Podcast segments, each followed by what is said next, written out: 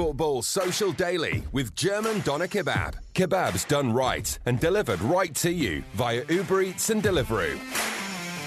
Hello, welcome to Football Social Daily, the podcast full of news and opinion from the English Premier League. Between now and the end of the season, we'll have a brand new podcast for you every single day. So make sure you keep up to date by hitting subscribe, and that way you won't miss a show again. I'm Niall, welcome along to the podcast. And on today's show, we'll discuss how Burnley were embarrassed last night, both on and off the pitch. The Clarets were smashed 5 0 at the Etihad Stadium by Manchester City, but sadly, the biggest talking point came just as the game began. A plane flying over the stadium carrying a banner behind it, the banner reading White Lives Matter Burnley.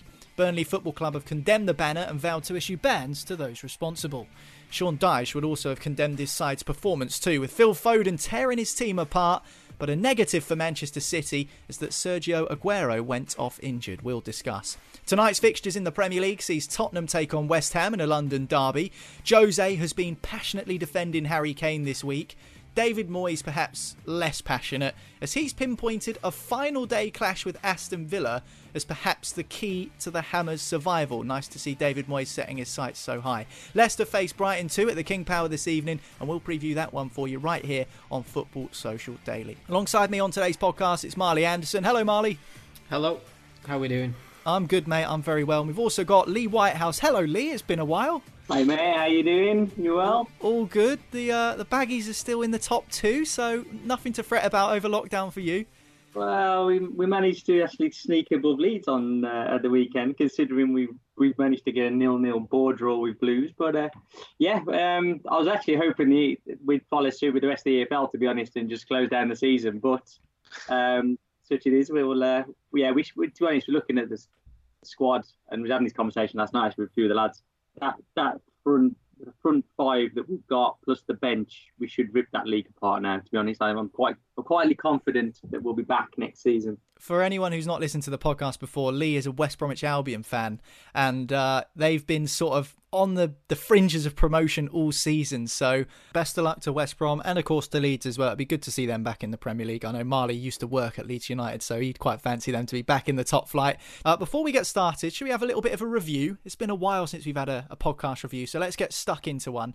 Um, this one comes from Jacob JJJJJ via Apple Podcasts. He says, "Brilliant podcast, rounds up football." with ease and a great bunch of people have listened for a while and haven't got bored. Would recommend. Well, that's always a good start. Also, it's funny, and Marley is brilliant. Love his responses to things. So there we go, Marley. You got a little fan in Jacob JJJ via Apple Podcasts. Get in. I'm going on tour next year with just my fan club. Gonna gonna start my own podcast just half an hour of me ranting absolute crap about people going through my bins. Well, now you're under pressure to say something funny throughout the course of the podcast, so you better get your thinking cap on. Ah, story of story of my life. Story of my life. Talking about Marley ranting, normally you rant about Burnley on this podcast, and unfortunately, um, last night is something I think all of us probably would want to get off our chest in terms of having a rant about something.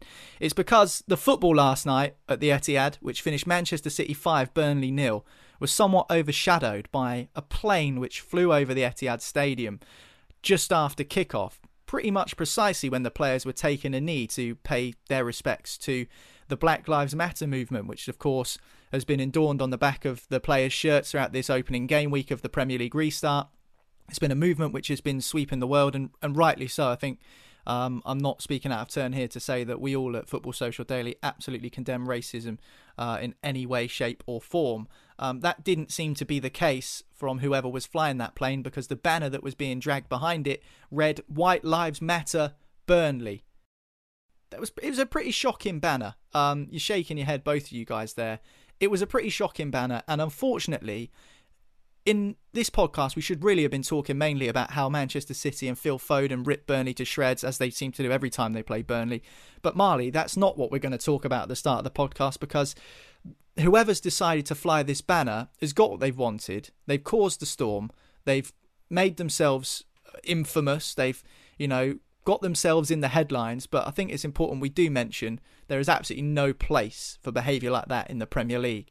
And it's really sad to see. And we're going to condemn this as, as much as we possibly can because it was a real shock for everyone. Yeah, it's um, it's one of them, isn't it, where you you just scratch your head you're like, what goes through people's minds? Like, yeah, imagine that that that banner costs like six hundred quid minimum, like six hundred quid to a grand. So you have to go to a long way to be, you know, to go out your way to go out your pocket and be racist, and it is racism, and and people say, oh well, you can say, you know, about Black Lives Matter and what about white lives, and it's like you, as Ben Mee said last night, you are completely missing the point. Like you are, you know what you're doing, you know that it's wrong, but you're in the current state of the world, you know, with racism and protests and and a sort of societal like movement kind of thing.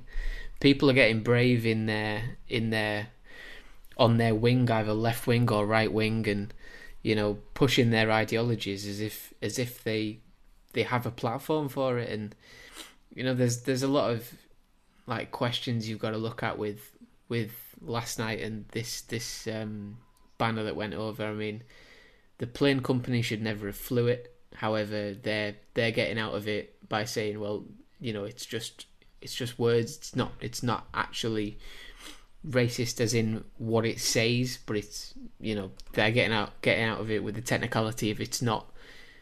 It doesn't have racist language on it, but obviously we all know the racist meaning behind it is is uh, the issue. So they should have had more morals to say no. Um, but obviously with the lockdown period as well, they haven't been flying for, for three months, so they probably wanted the money to, to do it, um, which is a problem. Um, and then there's this, the the idiots behind it who were, I mean, by by 15 minutes into the game, they'd all uh, there's screenshots of of um, the guy's Facebook. Um, there's pictures of him with with Tommy Robinson, um, and you know exactly what kind of person he is because you see them on the news, you know, screaming at, um, at protesters that they don't like and trying to push their own stuff, and it's it's a problem that's followed Burnley for a little while. So, so when um, Ben Mee came out after the game against uh, City yesterday and, and said said what he said, I, I, I felt sorry for him because it's hard when when you make a statement like that. It's um it's something that like is always going to get the get the attention, and it's not fair on the Burnley players who are representing the town, and then you get some pillock like that flying something over and, and overshadowing everything, and it sort of labels Burnley Football Club as racist when you know the the players that are on the pitch representing them have nothing to do with the the assholes that are uh, that are out there, you know, doing this doing this stuff. So hopefully they'll well they will be banned and they will be found and it you know it doesn't make the problem go away, but you know people just people have got to do better. Mm-hmm. Yeah, I totally agree. And we should credit Burnley Football Club in this instance because whilst the game was still going on and like under an hour almost since the banner was flown over the stadium, they had issued a statement vowing to catch those responsible and hand them lifetime bans. So Burnley have made their stance clear on this. And Marley mentioned there, Lee, Ben Mee's comments after the game. Now, as a club captain, sometimes it can be difficult to find the right things to say in difficult scenarios. Team's just been thumped 5 0. There's an unfortunate incident off the pitch which has overshadowed the entire game. But I think we're all in agreement that he actually spoke really well on the issue, and um, you know I think he couldn't have done any more really in his position, saying what he said in an emotionally charged moment. Yeah, I thought he handled it brilliantly. Actually, when you when you look at like you say they've just they've just got thumped, and he's got to rather than come off and you know answer questions about the game, which is what he he'd probably expecting to do. He's got to answer these questions because some idiots decided to fly a banner over a stadium um, and use the foot. I mean, the, the frustrating thing for me is they're using these these idiots are using football as a platform to get their racist views across. This mm. is a this is a it's a society problem. This is this isn't a football problem for me. I mean, we've had so many recent you know, issues over the over the se- course of this season that we, has just restarted. You know, the Raheem Sterling problems, the stuff that was going on with England um, in terms of racism. You know, this is a big issue we have in society, and these idiots are using football as a platform to get their message across. It's just absolutely disgraceful. I'm, you know, I feel sorry. I just wanted to say what Marley was saying there. You've got to feel for the players because they're now tarnished with this. Whether you know whether you like it or not, you know people will go, well, Burnley Football Club racist. That's now what they're going to have next to them, rightly or wrongly. You know, people who are looking at this because you've got to remember you've got people. This is this is international news. This isn't a something that's just going to that's on Sky Sports News. This is across the BBC. This is across all news platforms. Um, and you've got people who dislike football who will just be going, oh, well, you know, Burnley Football Club, they're just a racist football club. And then mm. that also then links in with football supporters as a whole. Because if you're going back a couple of weeks when the protests were happening in London, a lot of those, pro- the anti um, the anti Black Lives Matter protests, when they they all clashed, a lot of that was, it was also, it was, it's football hooligans who were bored that were make that were in those protests. So again, it brings back the football fans as a whole mm. are racist, and that's not yeah. That's just not the case. Absolutely, just because some they've, idiot they've even uh, called uh, decides to. They've haven't they called their organisation the the Football Lads Alliance as well? And I mean, that just that just reflects on football like so badly because the ninety nine percent of the fans aren't that, but with their name, it just tarnishes the whole the whole sport and it is them them one percent them them hooligans who just want to fight like they did in the nineties in the late eighties. And football isn't that anymore. You don't go for a scrap anymore because no one's up for it. Everyone's moved on. Every, like, the game's moved on. The policing's moved on. Nobody goes for a scrap anymore. It's not that anymore. Football isn't that, and it hasn't been for years. But they want it, and they've thought, well, how can we have a scrap? Oh, well, we'll get into politics, and we'll football lads in politics, and it's it's a lot of rubbish because they don't even understand the politics. They don't have the brain capacity to the to actually, you know, put their views across in a in a way which doesn't make them look like racist idiots. But it's it's a baffling one for me. But it's a shame for Burnley, as, as Lee was saying. But you know I mean, it's it's just a shame that we're sitting here having to discuss it as well because you know we should be sitting here saying you know discussing the restart, discussing you know how well it's gone actually as well. I think you know for the I mean some of the games have been a bit flat, but actually you know a lot of them have been they've been very competitive, uh, and we we should be sitting here congratulating the Premier League um, and the EFL on getting football restarted in this country, and instead we're sitting discussing some stupid idiot um, or a group of stupid idiots. He wouldn't have done this on he wouldn't have done this himself. I'm sure. No. You know, there's and you've also got to condemn the guy who flew the plane. Uh, yeah. Know, I, I, was watching. Uh, he could have said no, Lee, couldn't he? He could have just turned around and said, "I'm not doing it." Yeah, I was watching Graham Souness last night um, after the game, and he was he was getting actually quite emotional about the fact that a couple of years, well, it was when he was managing football clubs. It was quite a, quite a while ago, but he was saying that um, the only time he's ever come across racism in football was in a direct, it was in front of some directors, uh, and he hated himself for not standing up for uh, the black players uh, mm. at that time, and he, you could see he was get he was getting physically emotional with with what was saying. And let's be fair, Graham Souness is the hardest man in football. You, you just don't see it, but it was quite touching to see to see that uh, from him. And you got, but this, and he was saying he angered himself. He didn't question it. Why would that company not question what they're doing? It just mm. doesn't make any sense. They should be condemned as much as the guy who's well, he's clearly on. He's all over social media bragging about it, so he's not bothered about it, is he? But it's it's just shocking. The whole hmm. thing mm. a disgrace. Can I just say this though? How much of a coward do you have to be to fly a plane with a banner like that? If you're that proud of how racist you are, why didn't you have the gumption to stand there outside the ground with your banner in your hands? Because you know that what you're doing is wrong. If you're not that bothered about it, then you would have stood there outside the ground with your cronies or your mates that chipped in a tenner to, as you say, pay for the 600 quid, 800 quid, a grand, whatever the banner cost, you would have stood with all of your mates who chipped in outside of the ground with your banner, proud as punch of how racist you are. Now, that's not the case. It was flown on a plane, which to me just goes to show how low they are, the level of these people. Secondly, I understand Burnley Football Club have said that they're going to issue lifetime bans, and rightly so. And Burnley Football Club have done a lot to combat racist issues in a town like Marley says, of Burnley, which has had its problems in the past. A few years ago, there was race riots. And I understand that there is a large proportion of Burnley fans who have come out and people that live in the town that have said, You do not represent my town. You do not represent my football club. I wholeheartedly understand that. However, the people of Burnley and the football club need to do even more. They have to do more. And the reason I say that is because over the last two seasons, 2017 18 and 2018 19, Burnley FC were reported for more hate crimes than any other football club in the EFL and Premier League pyramid. And it was by a lot. There was four more hate crimes than the next highest club, which was Manchester United.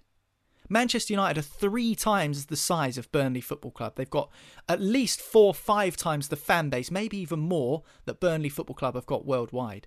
Yet, Burnley were reported for 17 hate crimes across the last two seasons, 15 of which were racially orientated. That is unacceptable. That is not good enough. That is an issue in Burnley that needs to be sorted and addressed by the football club.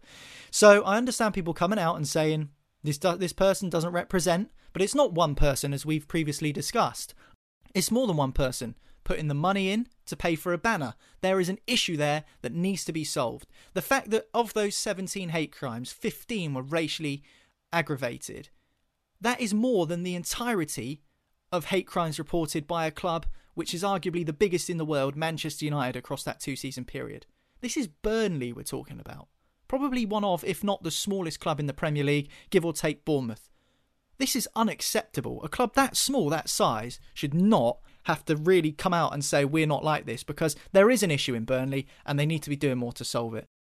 But I think we should leave it there. I think we should actually talk about the action on the pitch and the fact that Manchester City Marley absolutely gave Burnley a hiding, and it's not the first time. Since Pep Guardiola took over City in 2016, Burnley have lost nine of the ten matches between the two clubs. Sean Dyche, his style of football has come under criticism from you plenty of times on the podcast. So I think you're quite uh, in enjoyment when you see Burnley getting a good old hiding. Yeah, it's um, it's not a surprise that the uh, the old four four two lump it towards the big lads up front doesn't work against a good football team, isn't it? Uh, it's one of them where I think they've been beat in the last three years at, at the Etihad. They've been beat five 0 three times. Like the the past three times they've been, and it's just like I don't know. Like obviously, Man City are a great team, but can you not try something else? Like uh, let's. Why don't you not play two strikers up front? Why don't you play five at the play five at the back? Keep the keep the try and keep the score down. Try something new. Burnley. If you've seen Burnley play one game of football, you've seen them play every game of football for the last five six years because that's how they play every time. So if you're going to go into that with that that level of tactical rigid like rigidity, is that even a word? Rigidity, rigidness. Um, then teams are going to work you out, and the good you're going to have a real tough time against the good teams because they're not going to let you have the ball. And if they score early, it can be a cricket score. And you know, after um, the first goal went in last night, that was it. Like Burnley were never going to get back into it unless they something crazy happened. They got a, a, a, wonder goal or some sort of set piece that they could work or something. But to do that, you had to get in Man City's half, and they couldn't get into Man City's half. They couldn't deal with Mahrez. They couldn't deal with uh, Foden. Um, they, I mean, De Bruyne wasn't even on the pitch. It could have been ten or twelve nil if if if Man City had properly wanted this. It, I'm not even exaggerating. Like Foden ripped them apart. He was amazing. Um, but it was disappointing as well to see Burnley just like give up because it just it looked like a training game in terms of their effort as well as it's bad enough that that um, matches look like training games with there being no crowd and extra shouts from the touchlines and stuff. So it feels like a, a training game anyway. But then when you see them just standing round, literally watching Man City pass the ball left and right and, and not trying to make a tackle, it was even worse. But it's like non-league, Marley. It was like non-league, and we had a joke about this last night. I text you, yeah. didn't I, saying that it doesn't yeah. matter what level of football you're at. There's always someone that goes, "Get it away!" when the ball comes in from a corner. There's always yeah. someone going, "Get rid!" It, it, doesn't matter. You can be the most elite player. You've got like Ballon d'Or nominees on the pitch, and that's the same thing you hear on a Sunday morning. yeah, it's crazy. I mean, we, I mean, we record this podcast in, in Manchester. I'm pretty sure if I uh, if I'd opened my windows last night, I could have heard I could have heard Sean Dyche screaming, "Boot it away!" just because they uh, his his voice is so loud and they were just getting absolutely hammered.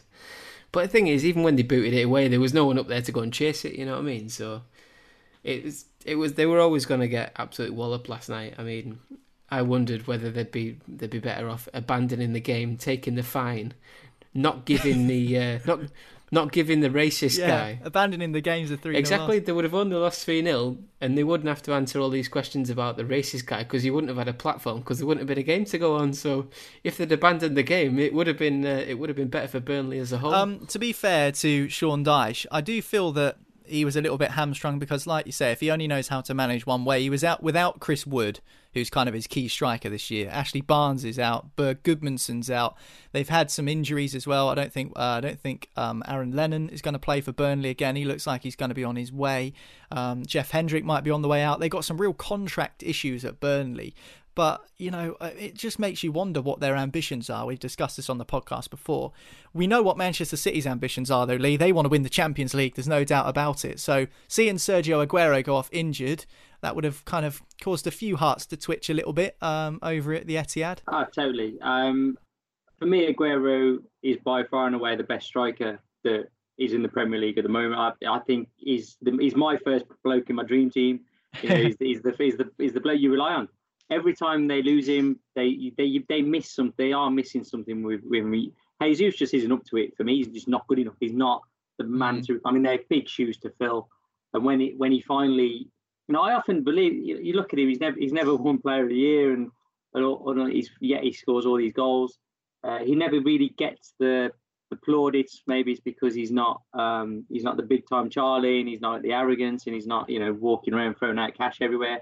But you know what? The, the guy's just an absolute machine when he when it comes to scoring goals, and they they will miss him now. And we know that the league's gone. Um, you know, even last night, I was looking at the table last night. It's still twenty point gap. It's just ridiculous. Um, and you just, you but you look at it and you think, right, they can still go and win the FA Cup. They can still go and win the Champions League.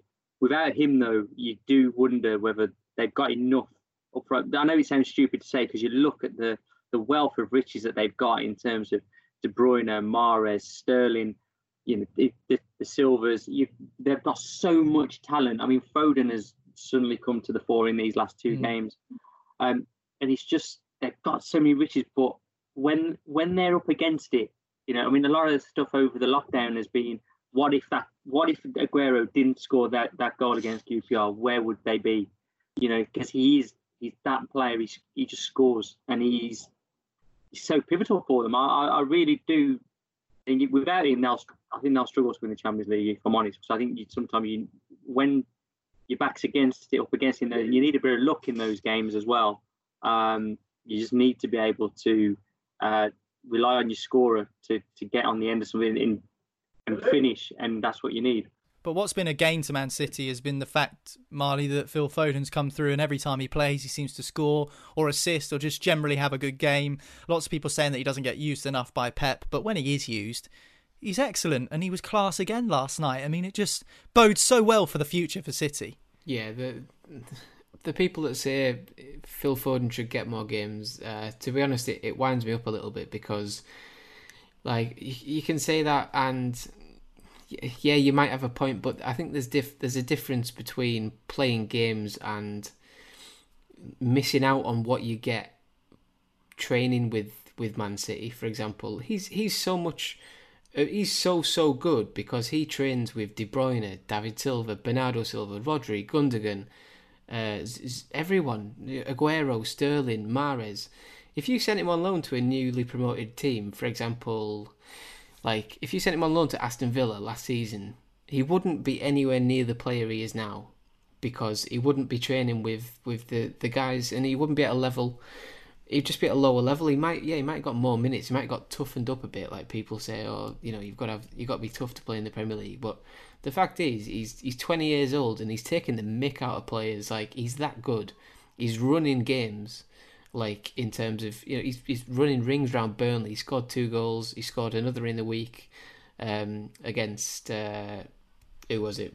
City beating the week. Arsenal. Uh, Arsenal. Exactly. I mean, Arsenal.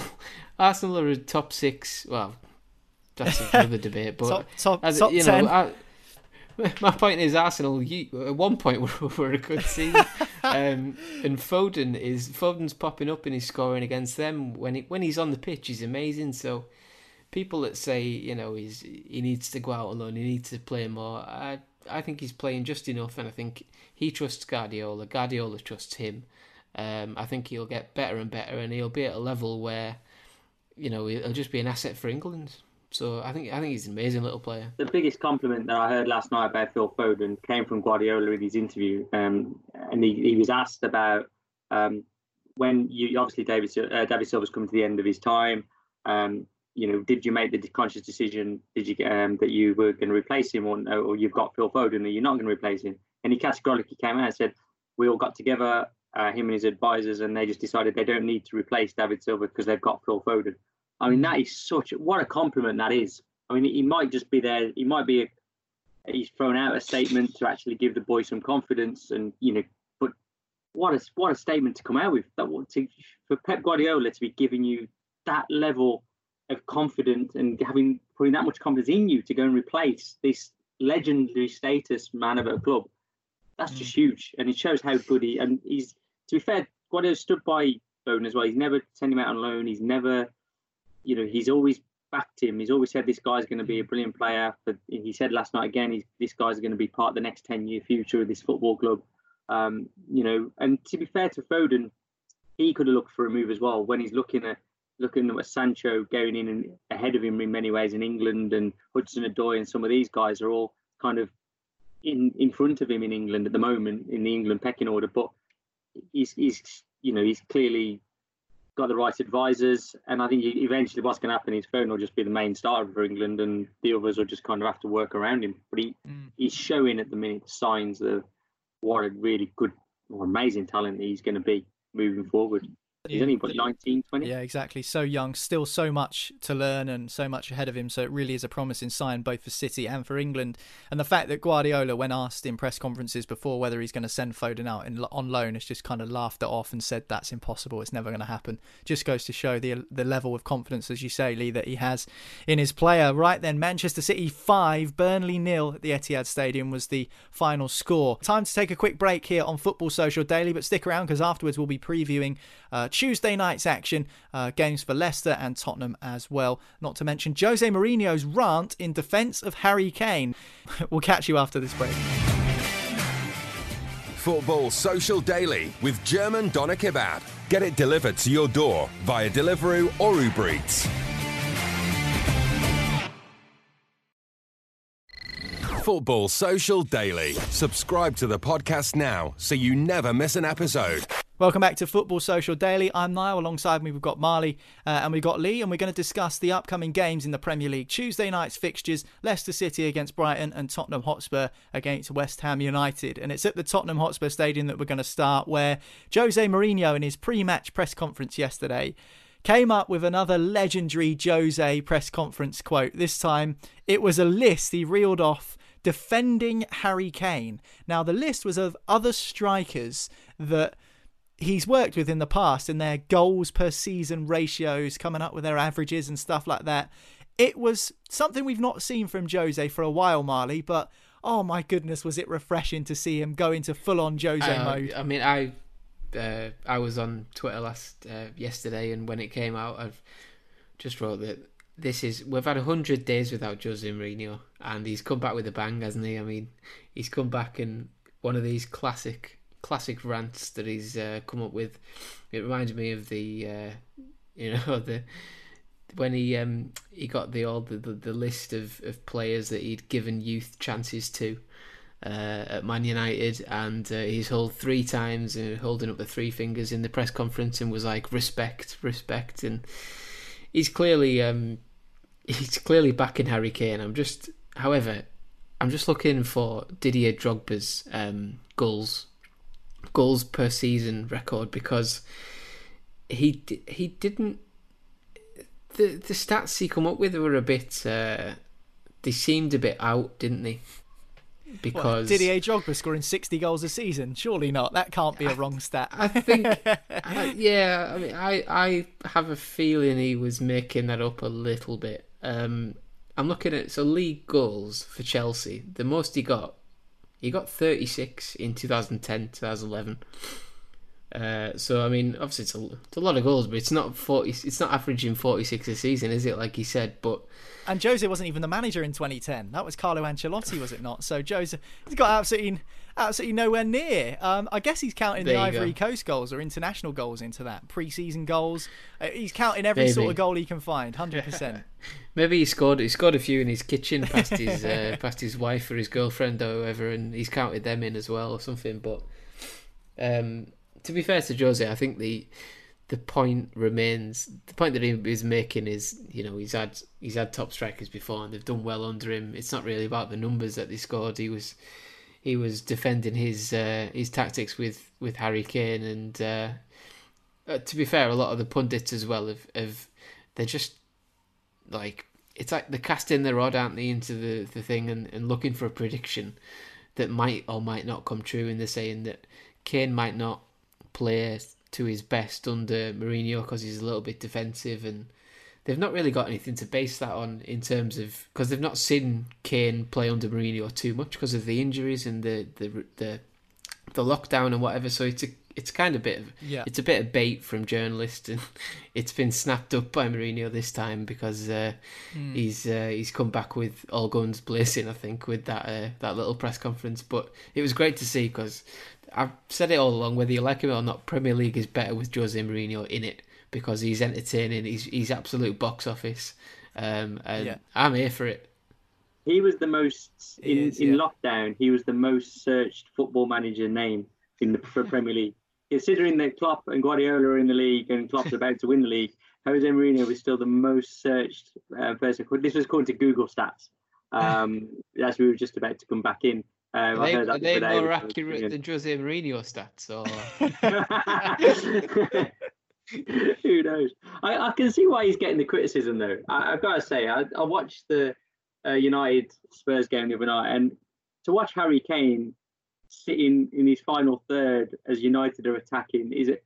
If you're a, if you're a Spurs fan, that's a that's disheartening to the matter. Your top goal scorer, the man who you rely on the most to get dig you out of a hole or to score you the goals to get to get you into the Champions League. He's sitting in the, his final third defending because Paul Pogba's just come on the pitch. it's a bit, you've got to say, it's a bit concerning. And I think he does deserve some level of criticism. I understand that he's got his way and he's got his style. Um, but you, you know, you've got to question, as a pundit, they've got to question that, surely, especially when arguably United should have gone on to win that game rather than uh, come out of a draw. So you got to you got to understand why he's getting he's he's got to understand why he's getting the criticism as well. Yeah, I think as well since Klopp and Guardiola have come into the league, Mourinho's management methods have come under scrutiny a lot more. Um, but I do think that maybe the stick regarding strikers was a little bit unjustified, and it did feel that Paul Merson was, like Marley says, kind of looking for a bit of a uh, a prediction to come true. I mean, it is Kane's first competitive game in six months. He's just come back from surgery on a hamstring injury. Um, he's not played since like the first week of January. So it was always going to be difficult. And it's only been one game. It's the first game back. So who knows? We might see Harry Kane smash a load of goals in between now and the end of the season. Um, but it did just feel a little bit sluggish. I think that was just to be expected, really. But what about their chances tonight, Marley? They've got West Ham United in what can be quite a feisty derby. At least it has been over the last couple of seasons uh, between the two clubs since they've been in the Premier League together.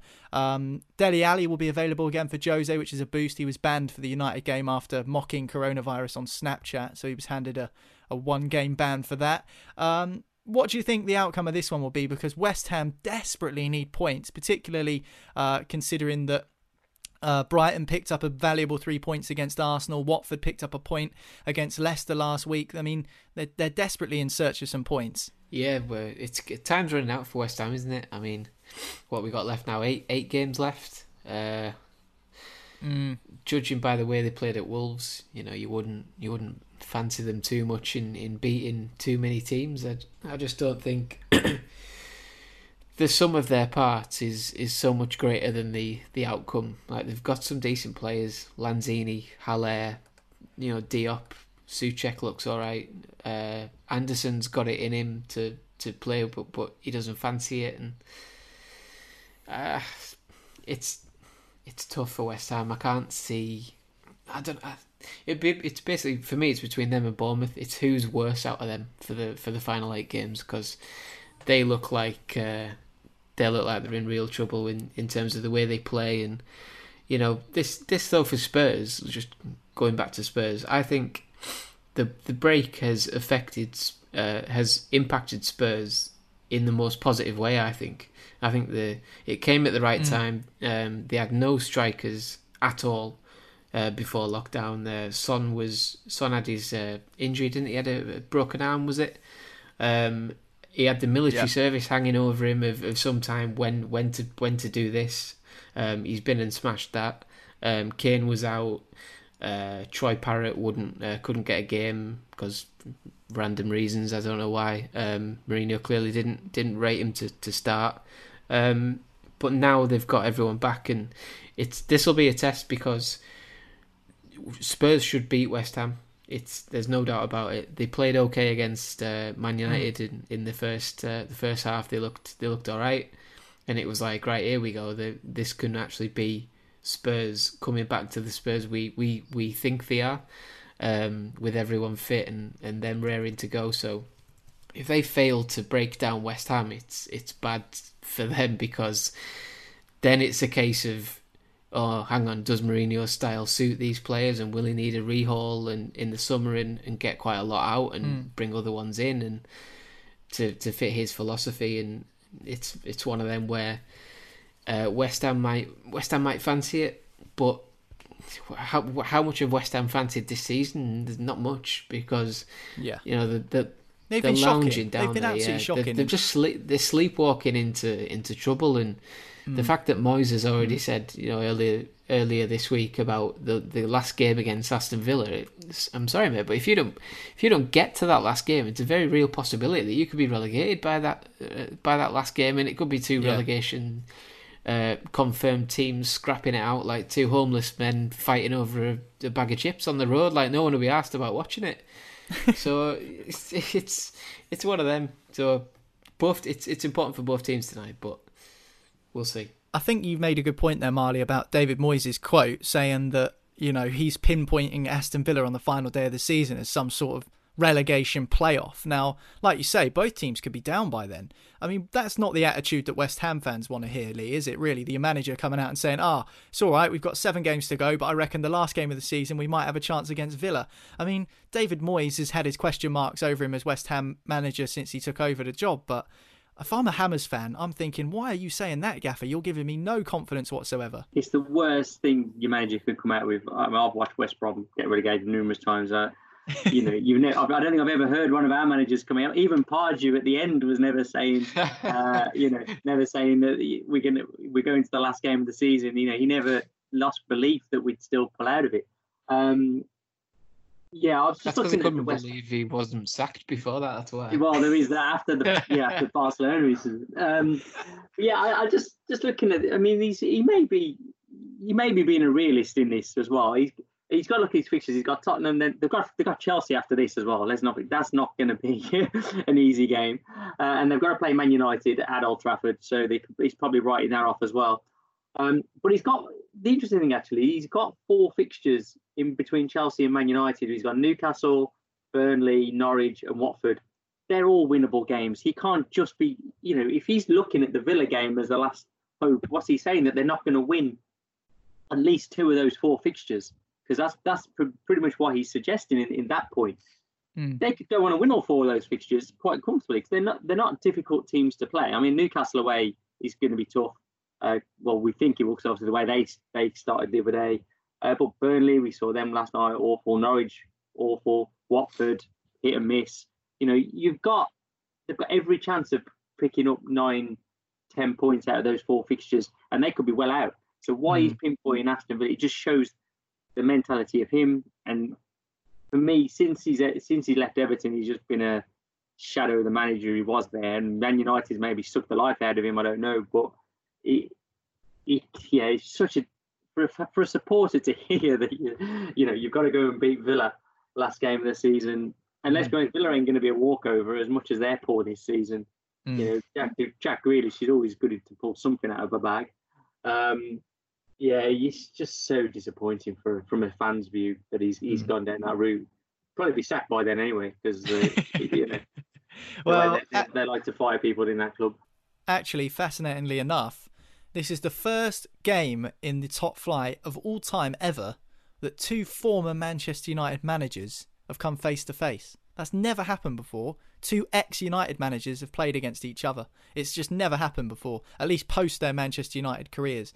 Because um, obviously these two managers have squared off before, but they weren't managers of Manchester United at that point, which I thought was unbelievable. Just goes to show the longevity of managers that they've had at Manchester United. And speaking of uh, Man United, they would have one eye on the other fixture that's taking place tonight, Marley Leicester against Brighton, because Leicester City um, could only manage a draw against Watford. Ben Chilwell's absolute thunderbolt looked to have given them the lead, but a last minute equaliser from Watford, another great goal uh, in that game to make it a 1 1 draw. And they'll know that Manchester United are looking stronger and stronger by the week. We've seen Fernandes and Pogba look like they linked up in the brief period they had against Tottenham on Friday.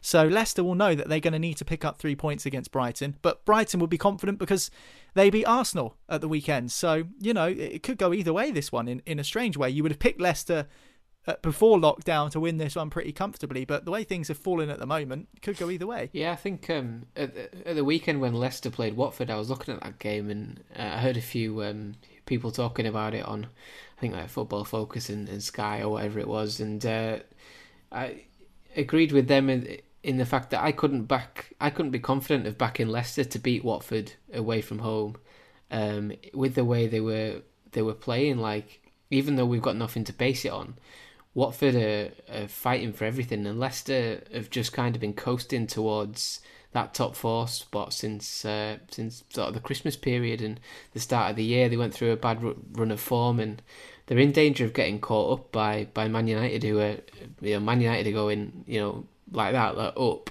and Leicester are just sort of going steady, like so. If there's enough time in the season, it looks like Man United would catch them if they can uh, keep everyone fit and and playing well and what have you. Um, so Leicester, I, I still think they're they're a better team than Brighton, but Brighton will be buzzing after beating Arsenal. They're still not fully safe, although I don't expect them to. I don't expect them to get dragged into it too too badly. With you compare the way they're playing compared to the way Bournemouth and um, West Ham are playing, it's it's night and day the the the levels that, that they look to be at, at the minute. So um, it'd be an interesting one because Brighton Brighton uh, will fancy turning them over, but we'll we'll see. I mean, Leicester uh, Leicester need to get back on the horse quickly because at the same time as as thinking, um, you know, thinking that they they need wins, like they won't be thinking Brighton are, are, are, tough. Brighton are going to be a hard game. They they they'll be looking at everyone thinking, well, Brighton are probably the one of the easier teams we're going to play t- between now and the end of the season. So if we don't beat them, then we're the temp- we're tempting fate and, and potentially dropping out of that top four with Chelsea and uh, Man United right on the backside. So. Mm. It's a must-win game, I think. Lee, do you see do you see Leicester securing that top four spot? Do you think that's still up for grabs? Because with Chelsea's win at the weekend um, against Aston Villa, they're kind of got a, they've got a comfortable cushion now. I don't think Chelsea will drop out of the top four, but Leicester seems to be the one that everyone's gunning for at this moment in time. It's still a big gap, though. You're looking at eight points. It's difficult to claw back eight points. Although the one thing I will say is that I think Leicester have been found out a little bit, a little bit now. I mean, I was, just before we came on, actually, I was chatting to Marlon and I was saying that a bit like the uh, Sheffield United, uh, that these teams that have overperformed, or in our view, have overperformed across the season. Um, you know, you've got all these clubs who have got analysts coming out their ears now. You know, all the clubs have got four or five analysts who analyse everything about every game. They've had nothing to do for three months. So all they've done is looked at the, the last eight, nine games of the season, and they've analysed the shoehorn out, out of all those clubs that they've got to play and found all their weaknesses. And Leicester, to be fair, they've won one in won one in the last six, and they're they're not looking good at the minute. They've Vardy's obviously the goals have dried up before. Uh, mm-hmm. Maddison's mm. gone a bit quieter.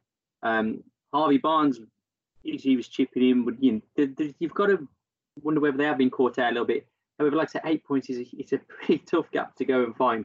The other problem that Leicester have got actually as well, which no one's talking about, everyone's talking about obviously United and the fact that they're on an upward trajectory at the minute and they're looking good and Pogba Fernandes looks exciting. Mm. But Wolves had the break at the right time. Wolves had played something like 50 games up until before the um, before the lockdown happened. Uh, and so they've had a they've had a really good break, Wolves, and they've come out. They looked really good against West Ham. Now, again, granted, what we've just been saying about West Ham, but they did look uh, really good. I've got a lot of mates who are Wolves fans. They were all excited after that game. So it's not even, it's not like they've just got the one team to worry about. They've actually got another one who are also on an upward trajectory, and have got a very good squad. And it wouldn't surprise me if Wolves also make a good make a good run for it towards the end of the season. But like I say, eight points.